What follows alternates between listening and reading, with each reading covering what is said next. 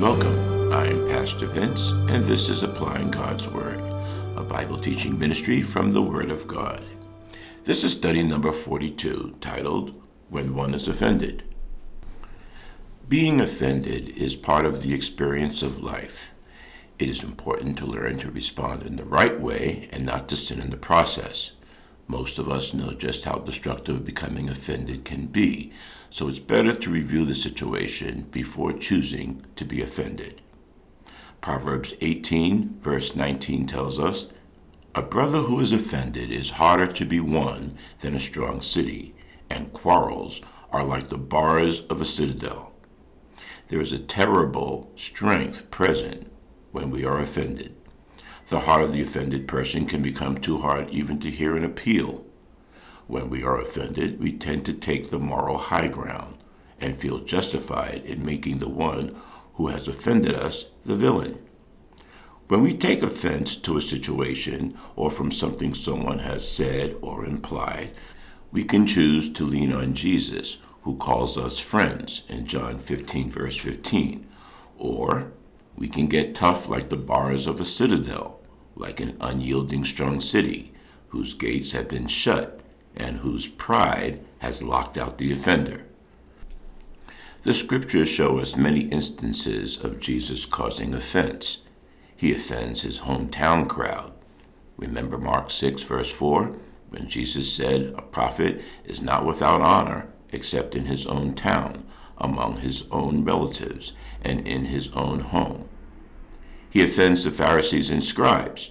In 1 Peter 2, verse 8, Jesus is a stone of stumbling and a rock of offense. For they stumble because they are disobedient to the word, and to this doom they were also appointed. It isn't a surprise to Christians. We aren't surprised that the Pharisees or the hometown crowd were resentful and outraged by the Lord's superior understanding and his mighty deeds. As Christians, it isn't hard to see that when Jesus challenges their view of reality, he's always right. We can see their blind spots and pride and how that pride made them easily offended. But it's much harder to spot the pride when we're the one being offended, and when the offender is someone other than the perfect Jesus. So, what do we do when we're offended by one another?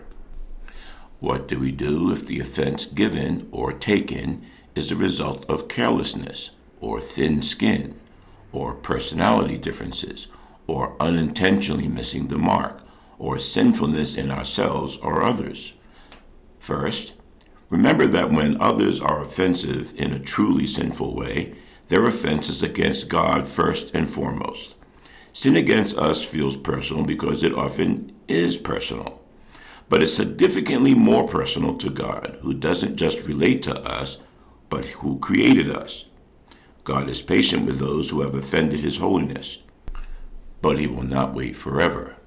And for those who are united to his Son through faith, their offenses against him have been extinguished at the cross. Second, it's good to remember that God has made a way for us to deal with legitimate offense.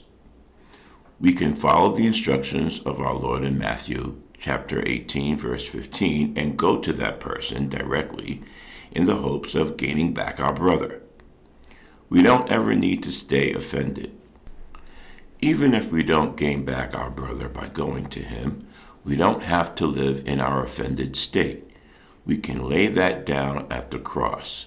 And laying our offenses there, we can take the posture that is eager for reconciliation, should God grant it. But what about when there's no intentional or discernible sin, like not being invited to a party or skipped over for a task we assumed we would be doing? You know, the kind where we had not been sinned against, yet our hurt feelings caused us to be offended.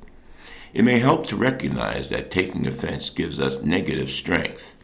Remember Proverbs 18, verse 19? The offended brother is more unyielding than a strong city. When we allow hurt feelings to view the situation as an offense, we go from being vulnerable to impenetrable. When we're hurt by someone else's words or actions, it's tempting to try to protect ourselves with anger or self righteousness that masquerades as having been offended. It's easier to imagine the ones who have hurt us as villains rather than own that our hurt often has to do with our insecurities and fragility more than with the objective sinfulness of others. Proverbs 19, verse 11 says, A person's wisdom yields patience.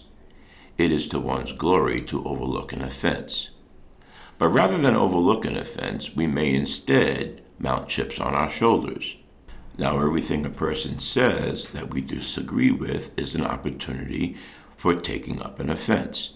Anything another person does that is different than how we would do it strengthens the resolve of the unyielding, hardened heart. Many times, if we can't find the way to be personally offended ourselves, some have begun taking up an offense on behalf of another. But Proverbs 17, verse 9 tells us Whoever would foster love covers over an offense, but whoever repeats the matter separates close friends. The world we live in today urges us to lend and borrow offenses as a currency of backward virtue. Do not share in this. There is more than insecurity and fragility underneath our proclivity to take up an offense, although those problems are constantly feeding it. At root, our easily offended hearts are full of pride and idolatry. We have set ourselves as the standard of what is right and good and what must be honored.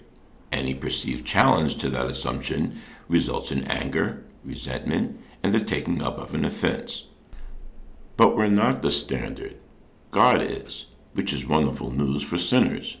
Because He's the standard, because only He can see into the hearts and discern the motives of each of us, we can be free to assume the best of others, trusting that He will judge perfectly in the end. We can have the good sense to be slow to anger.